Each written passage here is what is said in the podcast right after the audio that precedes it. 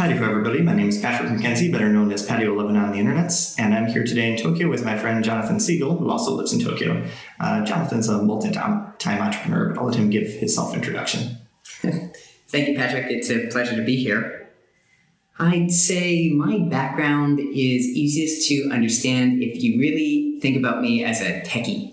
I grew up uh, loving anything that had a battery or I could plug it in the wall, took apart everything and tried to put it all back together and it, it rarely worked. And I remember when I was 12, got my first computer. It was a 286 12 megahertz. Mm-hmm. Took it apart, put it back together, and it actually worked. And that's back when you had like the big cards in the computer with the like you know 100 little little ICs on the green silicon chips. Mm-hmm. And then after that, I got fascinated and just did everything else that I possibly could on top of the computer. Mm-hmm. Ultimately, learned how to do some software, uh, and then went to school and did more software and ever since then, I've been tinkering around uh, for fun on the computer, and, and I've been rewarded with the, tons of uh, opportunity from that, uh, business and otherwise. Mm-hmm. Uh, as yeah, I remember. Um, I think I met you originally because at the time you owned uh, Earth Class Mail, which is a a uh, mail forwarding service that I've used to have like a virtual mailbox in the United States for sending stuff to Japan for the last couple of years. But it turns out like I went down the list. It's like, wait, I've used a lot of companies that you bought at the time and you like run five at a time. So how'd this start? So what I do today is really just an evolution of what I've been doing before. So I'll say what I do today. Today I buy and operate small businesses. Actually, I buy and operate really, really tiny, minuscule businesses, mm-hmm. and I grow them to become tiny. Mm-hmm. And how I ended up there was I was building my own products and really doing that in the mid 2000s time. Mm-hmm. And back then it was really hard to build stuff. Yeah. You couldn't just go to Amazon and get a server. Mm-hmm. You had to go buy a server mm-hmm. or lease one for a long commitment. And even when you had the server, you didn't get connectivity. So you'd have to go rent the connectivity. And that meant long term commitments, really knowing how much you need ahead of time. Mm-hmm it was a big effort. So the capital cost to start a business around 2003, 4, 5 was quite high. Yeah. And if you couple that with very few people knowing how to do a the building and the infrastructure part of bringing a product to life, it meant there just weren't a lot of businesses being created. Mm-hmm. And I found myself in a position to have a desire to create products and enough wherewithal and funds to actually do that myself. Mm-hmm. What I didn't realize is that I would have to make about 10 of these products just to have one become successful. Because mm-hmm. my hit rate wasn't that good. Yeah. But at least I had a hit rate. Right. And I had a hit in 2005 in the e commerce space called RightCart. Mm-hmm. Then a bunch of things that didn't work. But in 2006, I had a hit for something called RightSignature, or sorry, RightScale in the cloud computing space. Mm-hmm. Then 2007, 2008 was RightSignature. And I kind of thought, well, maybe I'm God's gift to entrepreneuring because look at all this great stuff that happens when I build stuff. Mm-hmm. And uh, it turns out I was wrong because 2009 nothing worked, 2010 nothing worked, and I was looking at it saying, what, what's happened? I have more experience and skills and, and wherewithal than I've ever had before, and yet nothing is working. and I did the simple math and I looked around and, and I, I saw that there were about 10 companies graduating from incubators every day. Mm-hmm. So Y Combinator has a hundred a year. You have TechStars. You have regional incubators.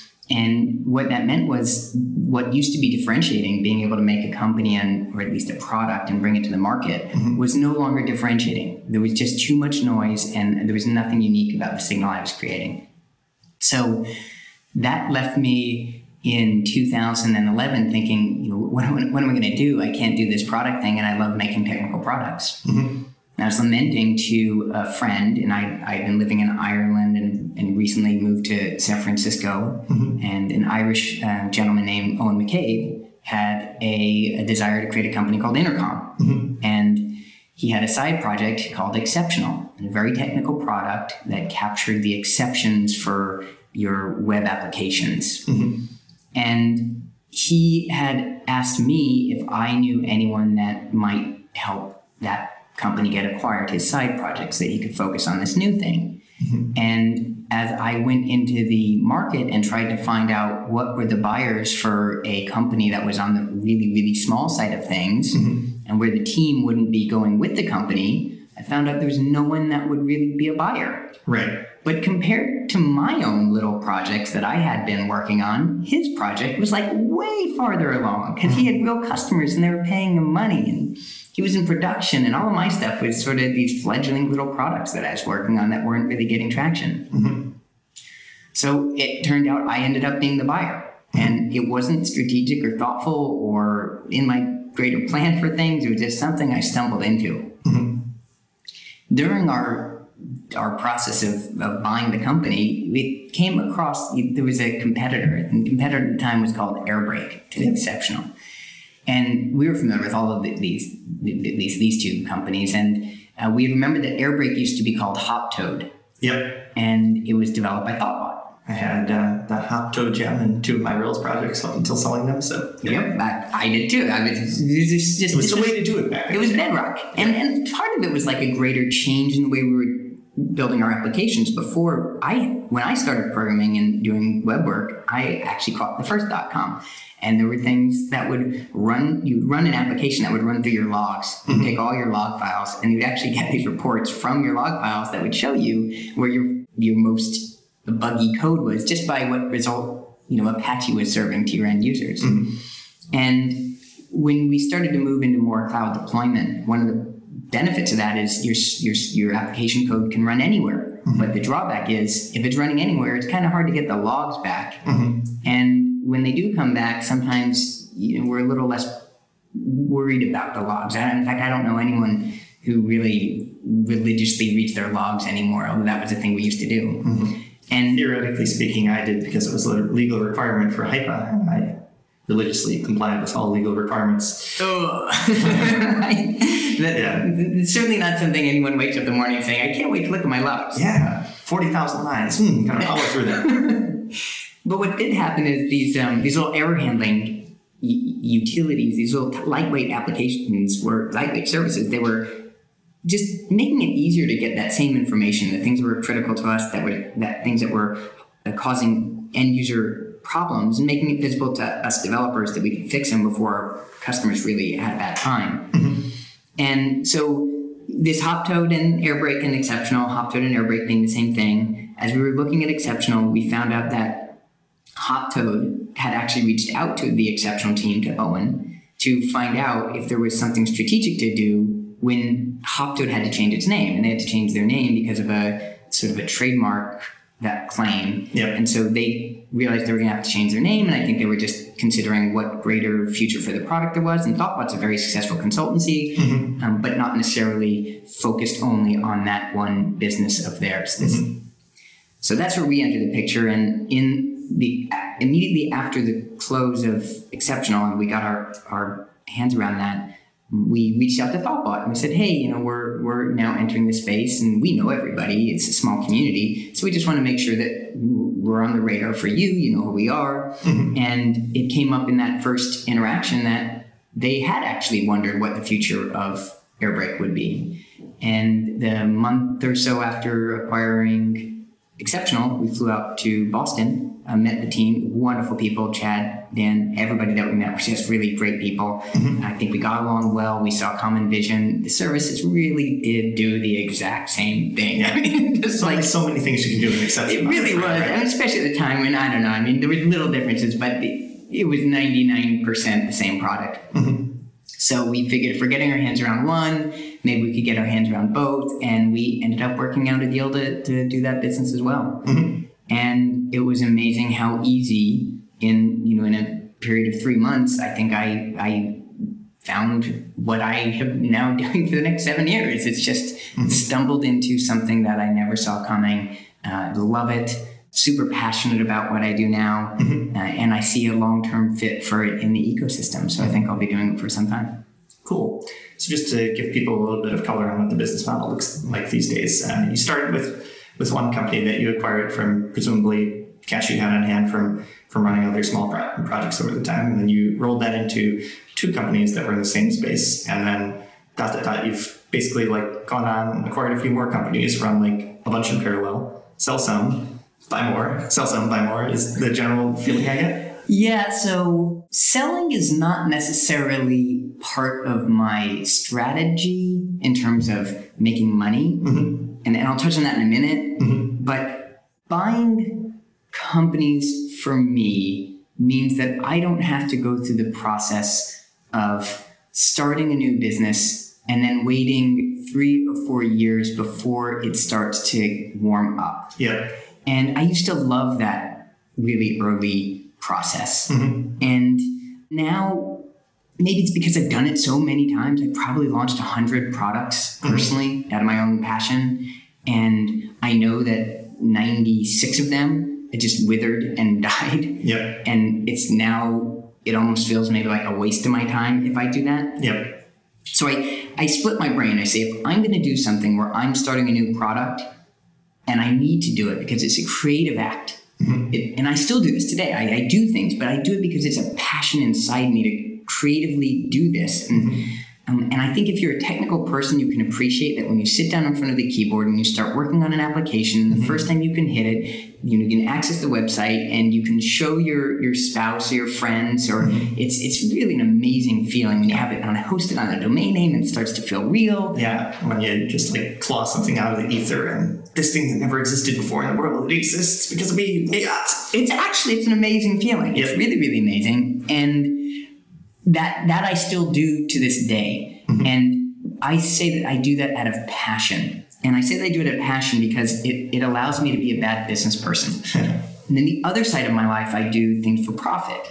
And for those, it's really about discipline and less about the idea or the technology or the creative effort that goes into it. Yep. I actually think this is really uh, analogous to a lot of people who have a creative outlet in their life.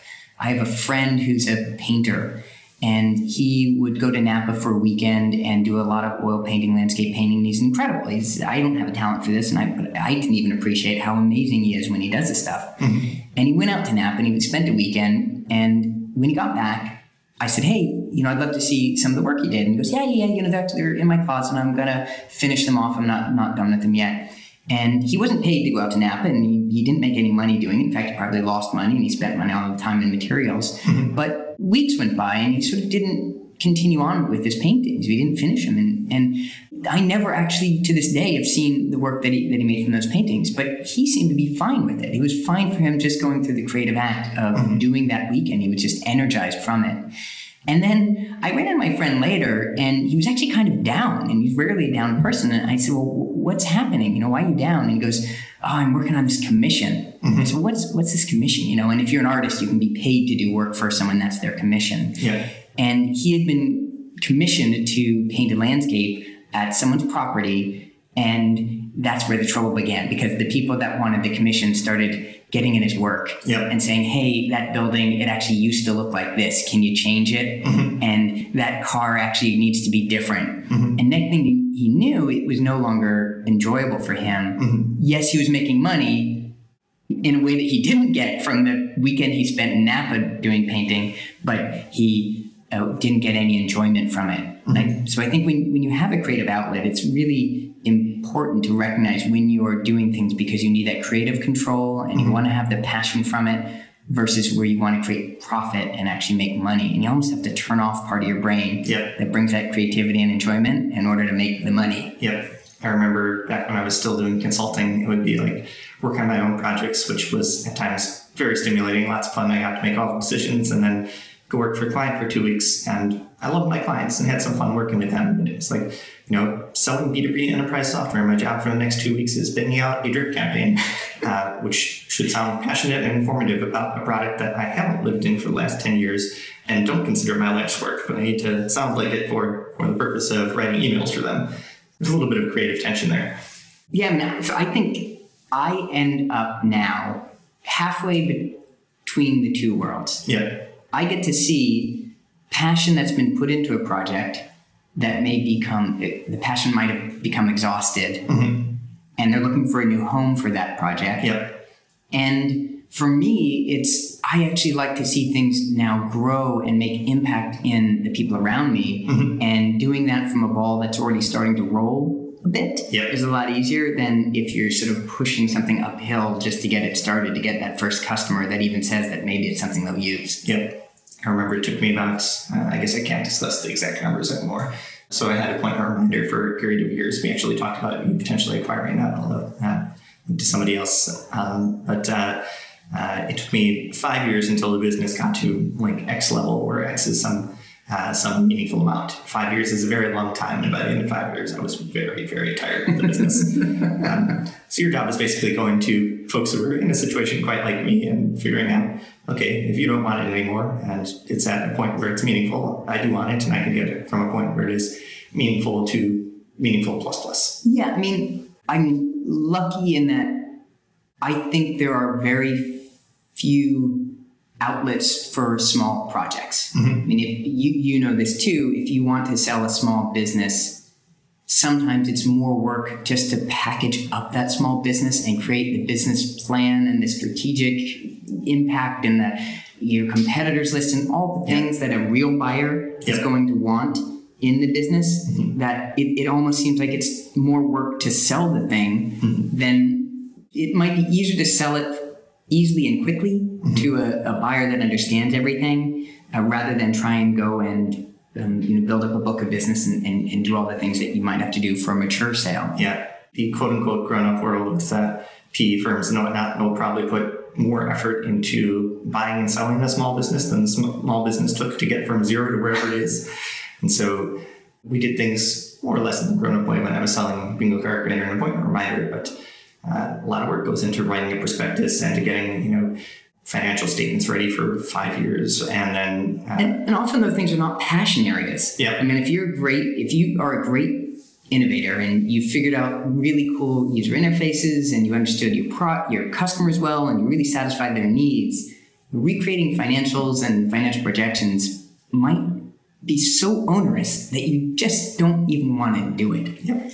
So in that case, if you are unwilling to formalize the business at the point that you have lost some of that momentum to push it forward, it leaves you in, in a bad place. Yep. Because, well, and just taking like 10 steps back, if you have a business, and maybe if you are in a position where you have a business and you think, hey, how do, what, what's the next step? I have a business now. What do I do with it? Right? The- what are the options? Well, um, you you can always, generally speaking, you can always shut down your business, but that's mm-hmm. probably not going to do you very very good financially. Mm-hmm. So you might look at well, maybe you can get someone else to come in and operate your business, but mm-hmm. you have to be you have to have a pretty big base of revenue in order to attract someone to come in and run it and Yep. be able to afford them and so then you look at what the other options are, and you know if you read the tech press, you see that people are acquired all the time, and you might wonder like, what are the economics that go in there? And I can I can share a little bit of that.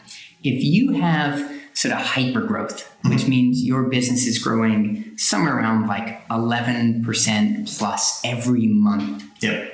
then uh, you have something really exceptional. That's something that does not happen very often. And I mean, it, it has to do it for a little bit of time because if you're going from uh, 10 users to 12 users, that is hyper growth, but it's not very interesting. If you can do that when you have a thousand users for a few months, then that, that becomes really a fascinating business. Mm-hmm. If you can do that, then and you're in some mainstream area, it's going to be pretty easy for a real buyer to look at that and say, hey, I can extrapolate out, even if you're at a few hundred thousand dollars a year, mm-hmm. I can see where that's going to be a million dollar business or a tens of millions of dollars business. And that's going to eventually be really impactful for my really, really big business. And I've got deep pockets as a really big business, so I can acquire your company. Mm-hmm. Those are sort of phenomenal outcomes when they can happen, but they're also really rare. Yep. They're rare because it's hard to create that business, and it's hard to have all the other sort of things that you need to checkbox when you go through that process. Mm-hmm. Like you need a thought leading team, and you need sort of all these key pieces together. Know your funnel, or understand how you're going to acquire people. Show your competitive positioning over time. Mm-hmm. You also might need willingness to join the new business for, say, like a two or three year lockup. You're going to get locked up. Yeah. And so that, but that is sort of like the, the top way to monetize the business that you've had if mm-hmm. you can find the right fit and, and you have those growth properties. And then what happens is sort of as you can't check as many check boxes, uh, your your sort of valuation goes lower, um, as it should, because it, it, it's considered to be less of a return on a business, and your buying pool starts to dry up. So, um, for instance, if you none of your team wants to go with the business, and you're just sort of selling the the the customers and the intellectual property that exists, you cut out immediately a huge part of the buying pool Yeah. because most buyers want to see that team in place. Mm-hmm. Conversely, if you don't have the revenue growth, but you're willing to go with the sale, well, again, you, you cut out a portion of buyers who want to see revenue and see those returns. Mm-hmm. So now, you know, so describing all these opportunities to monetize your business, you say, well, how do people end up in a position where they have a business, but they haven't really thought through the monetization or what they're going to do into the future? And I'd say getting into a place where you are sitting on a a fledgling business mm-hmm. is easy to have happen today. Yeah. And as you've seen, and I've seen, sometimes we just start with a weekend hack mm-hmm. and then we sort of develop it on our off time. And then the next thing we know, we're sitting on something which kind of feels like it could be something, Yeah. but maybe it's not yet big enough to afford all of our attention or it has some of those other issues. Yeah, there. I don't even know how many friends of mine in kind of like the online software community had a weekend thing and then just plugged away at it consistently for four or five years. And it's then like, wait, I woke up in the morning, I've got this thing, I loved it three years ago, I don't love it anymore, but I think it's probably worth like more than my house. So I don't want to shut it down because I do like my customers and I don't want to have them have a negative outcome. And I don't I don't want to burn it down because I wouldn't burn my house down either if if I was tired of living in my house. But oh god, uh, then they start talking around and asking about options. Uh, and looking at options. I mean, it's interesting. I mean, I can speak to both sides. One side is being that that well, today I can talk as the person who wants to buy these businesses because it's accelerating my opportunity to be impactful. Uh, but I can also clearly see the other side of getting to the point where uh, I've created a business and, and no longer want it on my plate. And if you, you would you would ask before what sort of allowed me to go out and buy Exceptional, the first business that I did, and it wasn't because I had a lot of money. Um, I bought Exceptional with primarily seller financing. Because to the person who had the business, if I didn't make a payment, let's say, well, they could always take back the business, and they knew the value of it more than anybody else, really. So So, just for uh, color commentary for the folks at home, seller financing is basically if hypothetically you have a business that is worth $500,000, both parties agree it's worth $500,000, rather than uh, writing them a check for $500,000 and then, or rather, they write you a check for $500,000 and take possession of the business on day one. The buyer says, I'm going to pay you $20,000 a month for the next 25 months, 26 months, 27 months, whatever it is.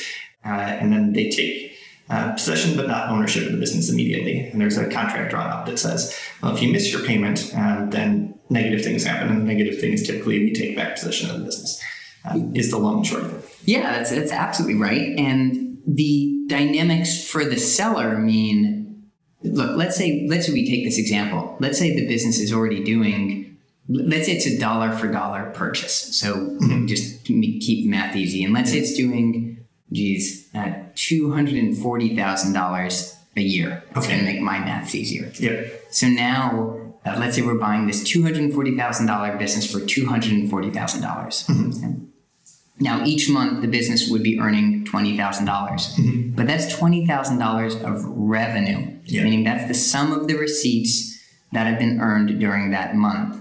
But some businesses require more effort, some require less, but all businesses require some effort. Yeah. So that $20,000 that comes in is going to start getting smaller. Mm-hmm. Maybe you have some servers on Amazon that are running, mm-hmm. and that might take away a couple hundred dollars, or it could take up thousands of dollars of that mm-hmm. money.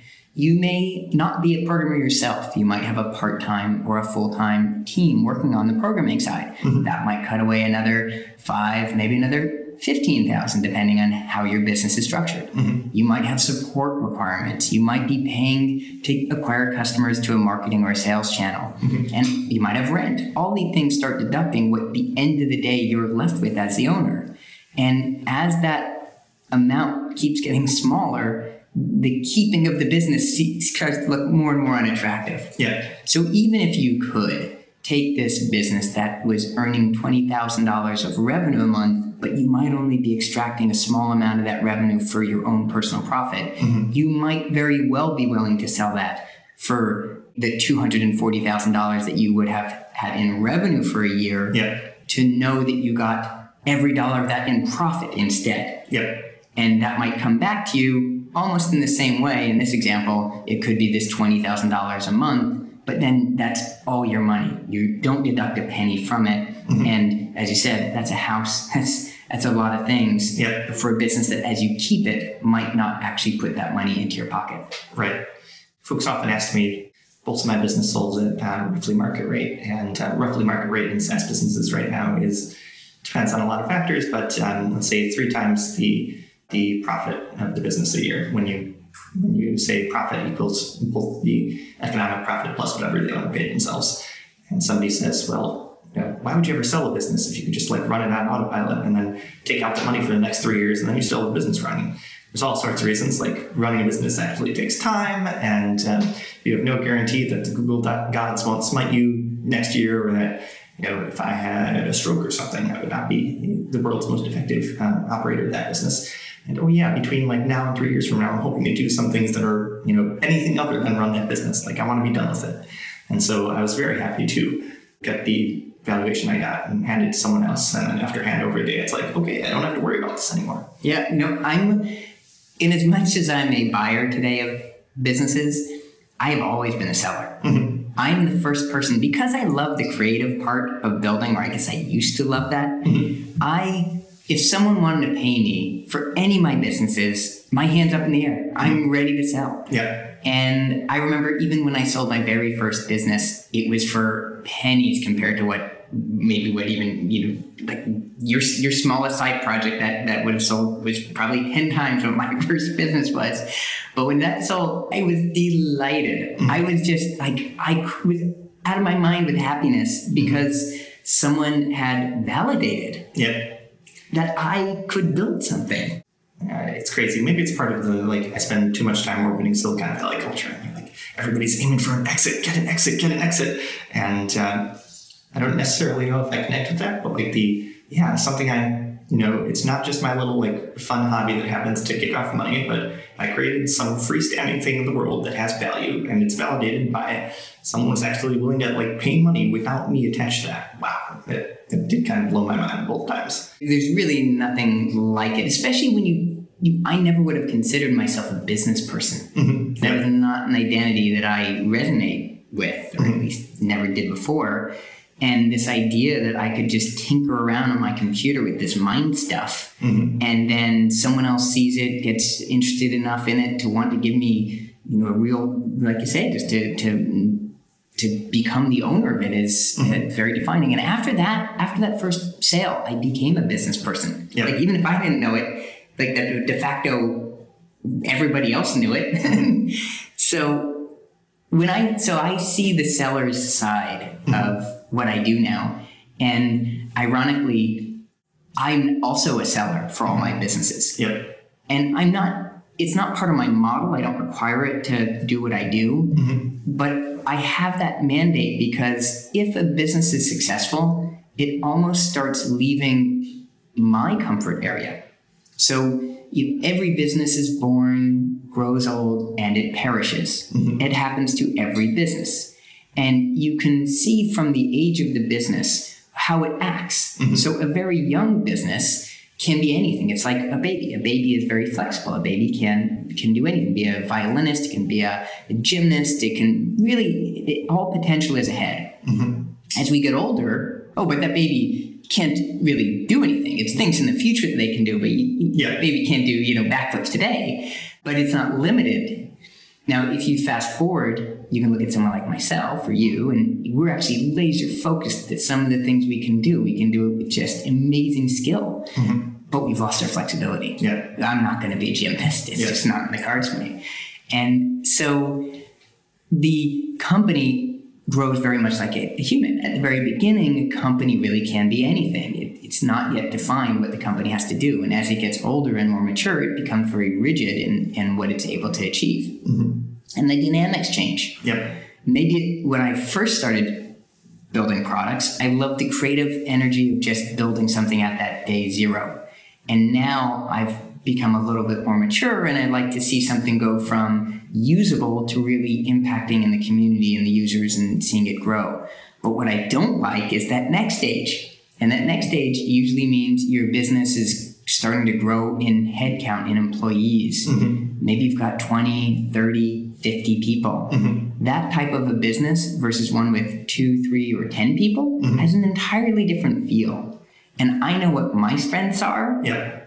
And it is not leading teams of even you know, smallish, but teams that are of that size, of the, of the 30, 40, 50 people. I start not knowing how to how to help and grow the people around me. Yeah. I think folks who haven't done this before, the biggest step change in in running any of my businesses was bringing on that first person. that radically changes the character of what you're doing on a day to day basis. Changes the economics of the business substantially. People are the most expensive thing. It's funny how how software people look at SaaS that costs like eighty dollars a month. It's like eighty dollars. I'm not do that. So much money.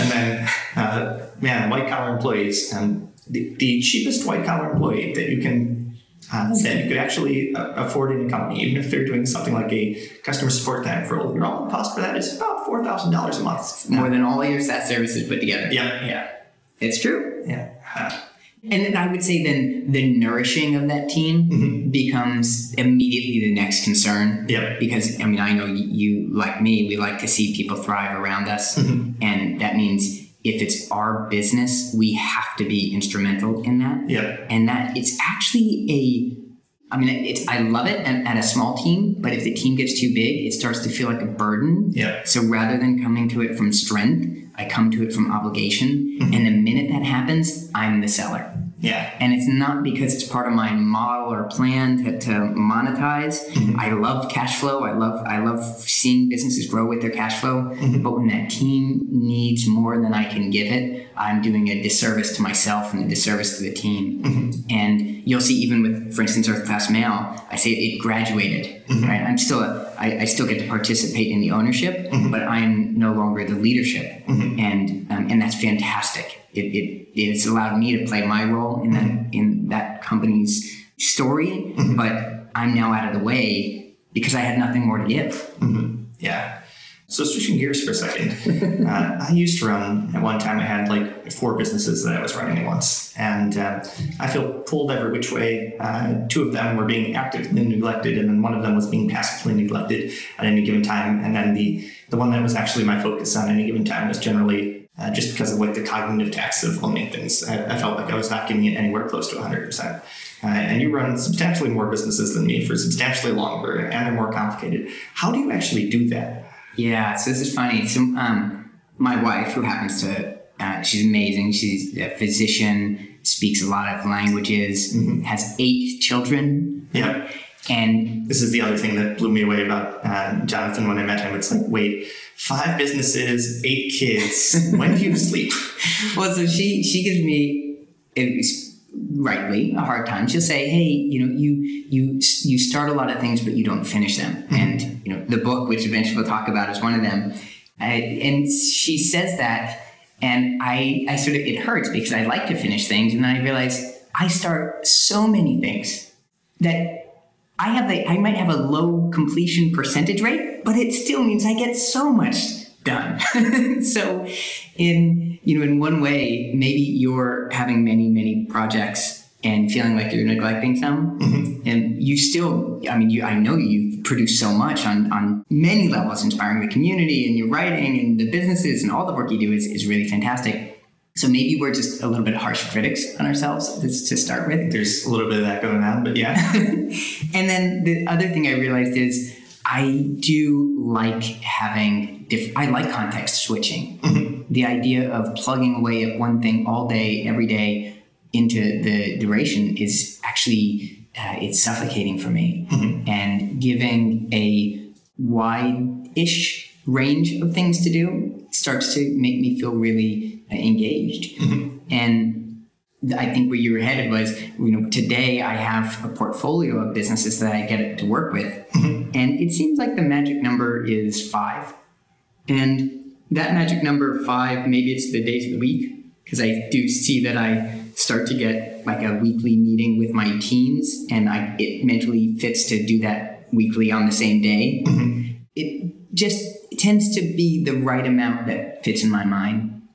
Occasionally, I'll have a little bit more than that, and occasionally I'll have a little less, but it seems to trend towards uh, getting back to those five things. Mm-hmm.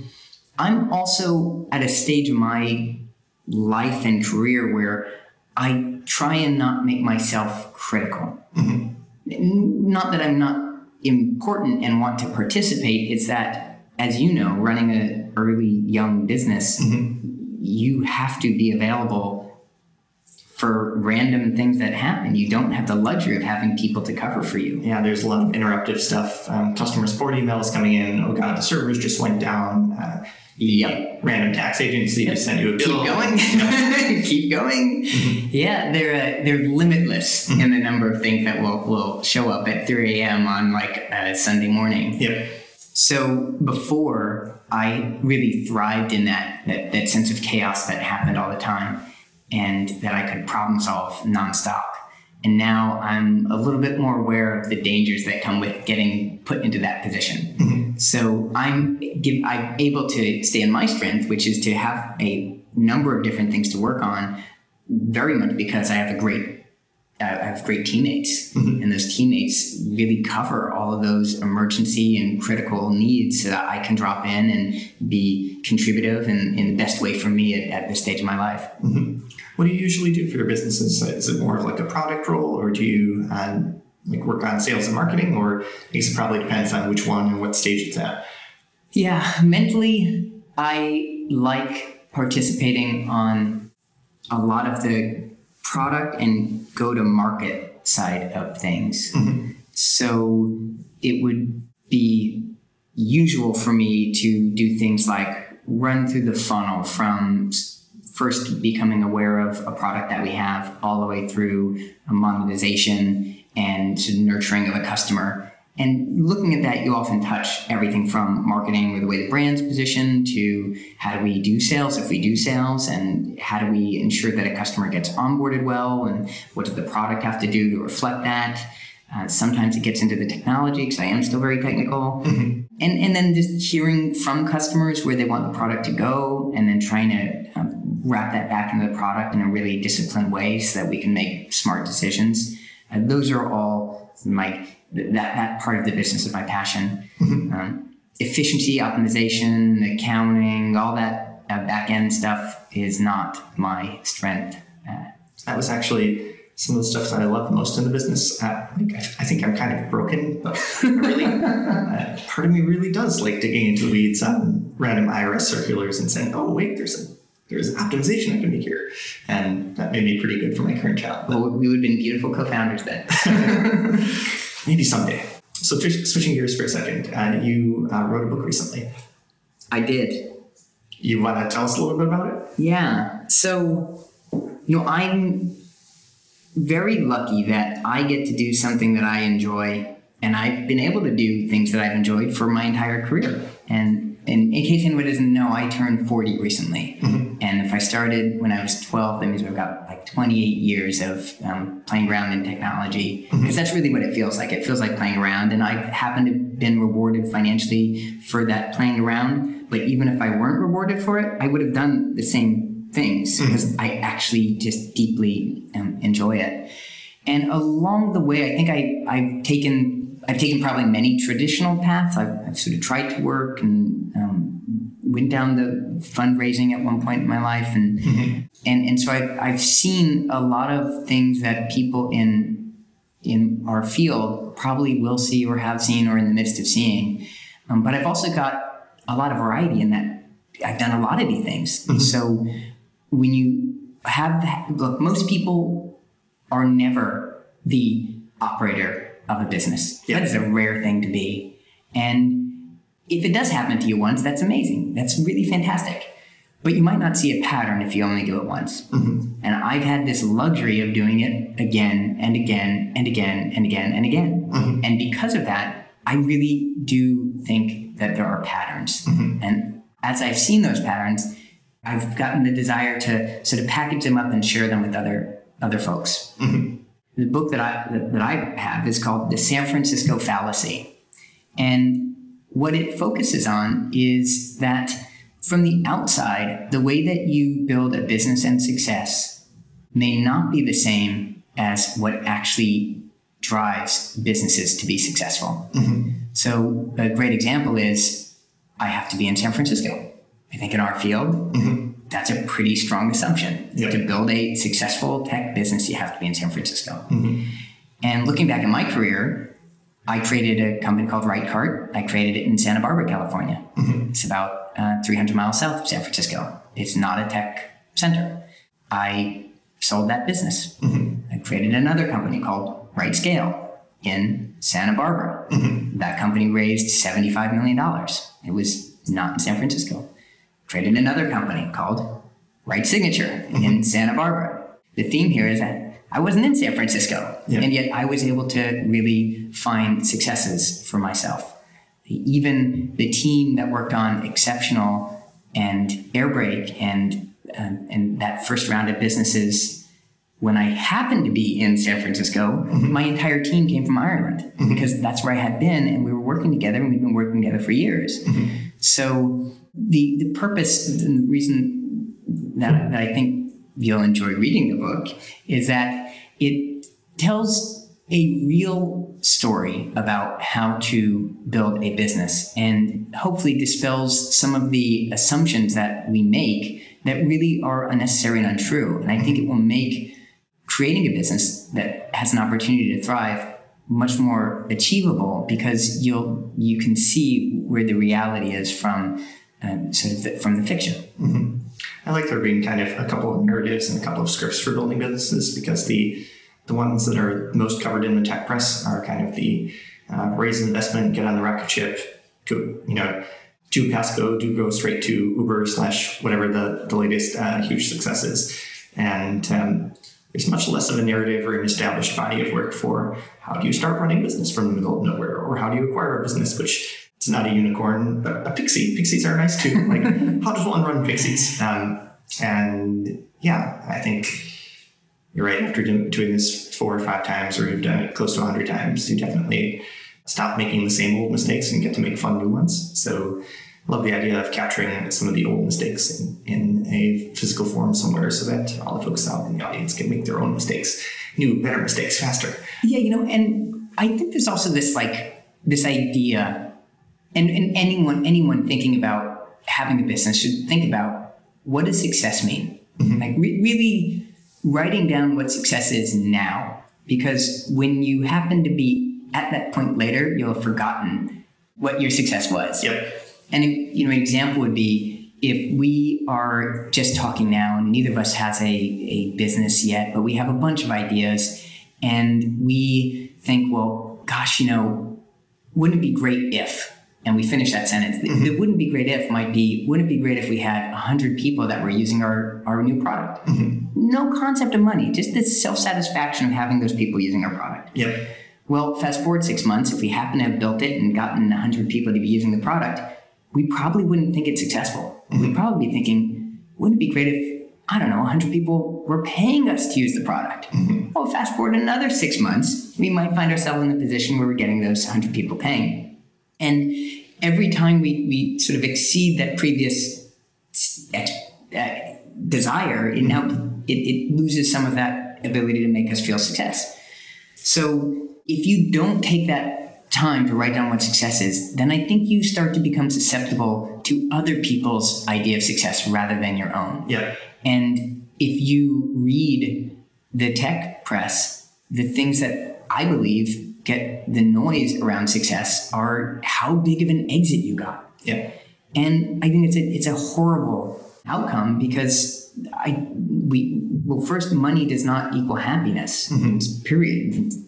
And secondly, I believe that that press starts to become infectious and it changes the outcome for people who have opportunities. Mm-hmm. And not only do I buy companies, but I'm also an investor Yep. and I'm, I'm an investor in a, in a in a lot of businesses, and so I get to see these early stage companies get acquisition offers. Mm-hmm. And this is one of the most frustrating things for me as a entrepreneur and a supporter of these entrepreneurs is to see an early stage business get an offer that would put, let's say, hundreds of thousands of dollars, if not millions of dollars, into the founder's hands. Mm-hmm.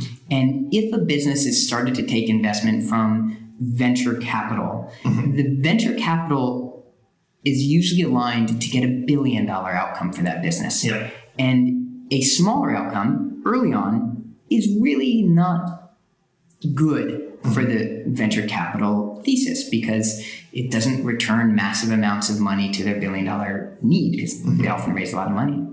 So you look at these two competing interests. You have the entrepreneurs who've created a business and they're having an opportunity to very quickly put real life-changing money into their bank accounts uh, versus the the investors who are no longer aligned. And I'm the first one in their investment pool to say, no, guys, go for this. Yeah. Because in my angel investing, I invest for the pe- I invest in the people, not in. I want to see the people have success. I don't have a investment return for other people mm-hmm. for my money. There's no LPs. There's No bringing on your LP. That's what I'm saying. I don't, yeah. there's no pressure on me, and so I love the idea that I help to be instrumental in the change in these these young founders' lives. Mm-hmm. And I'm typically out. Other members of the investor pool will either reach out and and demotivate these founders from taking their exit, or they'll demotivate their, themselves, mm-hmm. and they'll just look around and they'll just get the sense that they're they're worth more, mm-hmm. or that they're going to be embarrassed. This is a common thing. Yeah. they actually feel like if I only take a few hundred thousand dollars off the table, mm-hmm. I'm going to be such a you know I, it was just an acquihire. And like I feel I feel horrid saying this because I know you know. Like you say, being in San Francisco, it warps your mind at times. That's Everyone is in kind of a red queen's race against everybody else, where it's like, man, if I only sell a company for twenty million dollars, I mean, I'm such a failure. It's I, I, you know I'm like I'm trying not to say that like because it sounds so Yeah. horrific to say those words, but that's I, what I you hear. this guy three years ago, and his company is worth three hundred million dollars, and and he's being so successful. And then, meanwhile, that guy, if you saw his internal monologue, is probably like, my company is only worth three hundred million dollars. What am I doing? Couldn't I break a billion? You know, I was so close. One of my one of my, my C batchmates, his company is worth like two billion dollars, and that guy is going like, I'm not Uber, life sucks, and Travis is probably going, I am Uber, life sucks. Well, it's, it, yeah, I know we're laughing, but these type of thoughts go through entrepreneurs' heads, and it keeps them from taking money off the table. And then you fast forward another eighteen months, their window of opportunity disappears. Mm-hmm. They didn't hit their metrics over the coming months, and all of it just evaporates. And I think it's egregious. It's harmful to the ecosystem be, because these incentives are not being aligned. And so I share in my book, this is one of the stories which I, I just make it clear as day that uh, you know you you can be proud, and it's funny because like everyone in San Francisco will hear me say this and might might say, well, how can you be proud of taking a few hundred thousand dollars in an acquihire? But everybody outside of San Francisco like, oh my god, this is a lottery ticket I've just gotten to get this kind of wealth creation in such a short amount of time, and all I have to do is go work for a great company afterwards, and and I, I'm really in I'm at the camp of yeah, I think it is great that you can take down any amount of money. I mean, you you, you sell your side project for five thousand dollars. That's five thousand dollars that you probably had a great time building. You did it for fun. Maybe you didn't even realize that the money was there. And so um, that's a typical fallacy that, that I've enjoyed uh, trying to dispel. And um, uh, and thus the name of the book, San Francisco Fallacy.com. fallacy, you've got it. Yeah. Uh, awesome. Well, uh, I recommend everyone go out and uh, read it if all this stuff sounds interesting to you. Uh, hopefully, kind of useful. Uh, we're coming up about, uh, I guess, after editing, probably about an hour on the podcast. So, you want to uh, getting into uh, wrapping things up? Absolutely. Sure. Um, are you in the market for anything? If uh, something interesting crosses your desk? So I am, my door is always open. I love talk to entrepreneurs. I can give clear guidance for what a company might be worth or what areas can be improved or who buyers might be. So anybody who has a business or is thinking about a structure of a business and wants to know what their outcomes might look like, please reach out to me. I'm happy to do that. And How would folks get in touch with you? Ah, so I am at Jonathan at xenon.io, and I'll spell that because there's a lot of ambiguity. J O N A T H A N at X E N O N dot I O. That's Jonathan at xenon.io. And I'm happy to take inbound uh, conversations. I do have very specific buying desires. So if you're hearing this and you have a SaaS business with recurring revenue and you have 80% attainable gross margins and your revenues are not declining and you want to talk about what you might have as next steps in the business, definitely, definitely give me a ring. Um, but regardless, I'm always happy to talk to people and, and share my thoughts. Mm-hmm. Yep, and I'm always happy to talk about anything as always. Um, I'm Patrick at Kalzumeus, K A L Z U M U S dot com, or if you have Stripe related things, patio11 at stripe.com. And uh, yeah, thanks so much for coming on today. Patrick, thank you so much for having me here. And I'm a huge fan of all your work, so this is really nice to be part of it now. Thank you so much. Yeah, thanks so much.